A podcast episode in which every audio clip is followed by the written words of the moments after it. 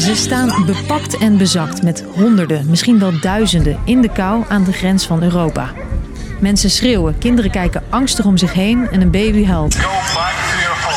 Wit-Rusland brengt een grote groep migranten naar de grens.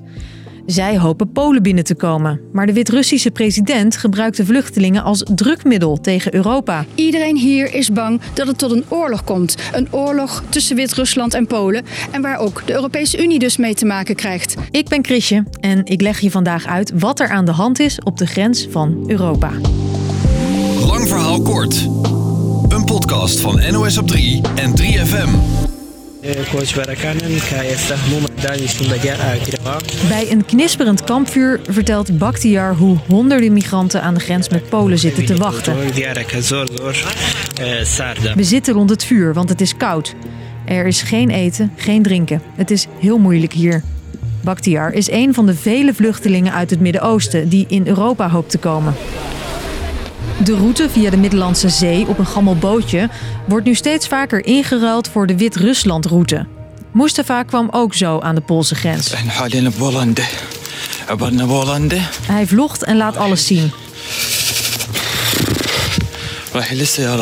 We zijn in Polen aan de grens, zegt hij, terwijl hij op weg is naar de auto die hem gaat oppikken. Door dit soort video's verspreiden routes razendsnel via Facebook en Telegram.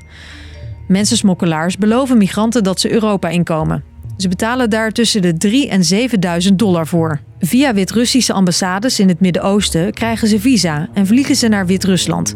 Daarna trekken ze richting de bossen aan de grens met Polen.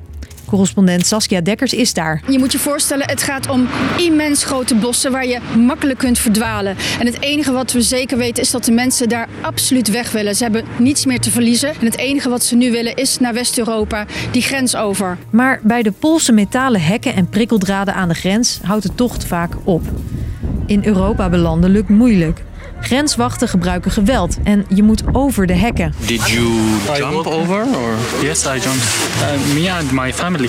This is my daughter. En dan zijn we terug bij dat kampvuur op de grens. Sommige migranten wachten al weken op die plek. En het land Wit-Rusland, je hoorde het net al even voorbij komen, speelt een belangrijke rol. Wit-Rusland heeft de deuren voor migranten wagenwijd opengezet. We zullen niemand tegenhouden, zegt de Wit-Russische president Lukashenko hier. Hij ligt in de clinch met de EU. De presidentsverkiezingen in het land verliepen oneerlijk en daarop heeft de EU allerlei handel met Wit-Rusland verboden. Als wraak gooit Lukashenko de grenzen open. Ze komen voor het gezellige, warme Europa, zegt hij. Wit-Rusland loodst de migranten door en verdient er geld aan. Ze worden opgehaald door Wit-Russische vliegtuigen, vertelt Oost-Europa-kenner Hubert Smeets. Hij is eigenlijk de chef mensensmokkelaar. Hij haalt die mensen ook op.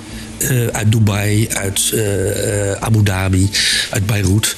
Uh, met vliegtuigen van het staatsluchtvaartmaatschappij Belavia. Eenmaal in Wit-Rusland staan militairen langs de route om ervoor te zorgen dat de migranten doorlopen naar de grens. Het is een provocatie van zijn kant en hij wordt erin gesteund door president Poetin van Rusland. En dat weet je misschien wel. Rusland en de EU staan ook niet voor in elkaars vriendenboekje.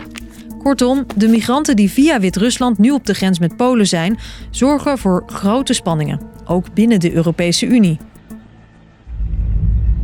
Want de zorgen bij de Polen die op de grens wonen nemen toe. Ik woon vlak bij de grens. Zonder die soldaten zou ik geen oog dicht doen. Polen zit niet te wachten op de vluchtelingen en zet ze soms ook weer terug de grens over in Wit-Rusland. En dat mag niet van de EU.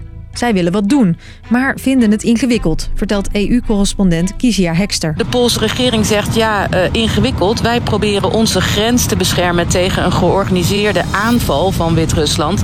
En daarmee beschermen we ook de buitengrenzen van de Europese Unie. Begin volgende week vergaderen buitenlandministers van de EU over wat ze kunnen doen tegen Wit-Rusland.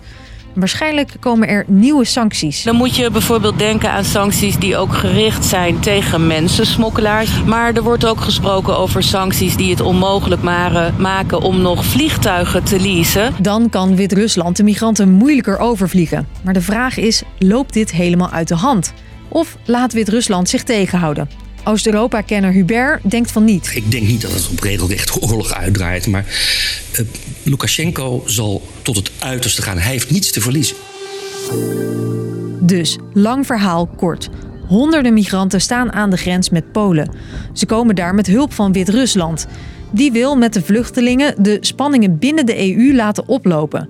Wit-Rusland is boos dat Europa het land straft met sancties na de oneerlijk verlopen verkiezingen. Maar waarschijnlijk volgen er alleen maar meer sancties. En dat was hem weer voor vandaag. Bedankt voor het luisteren.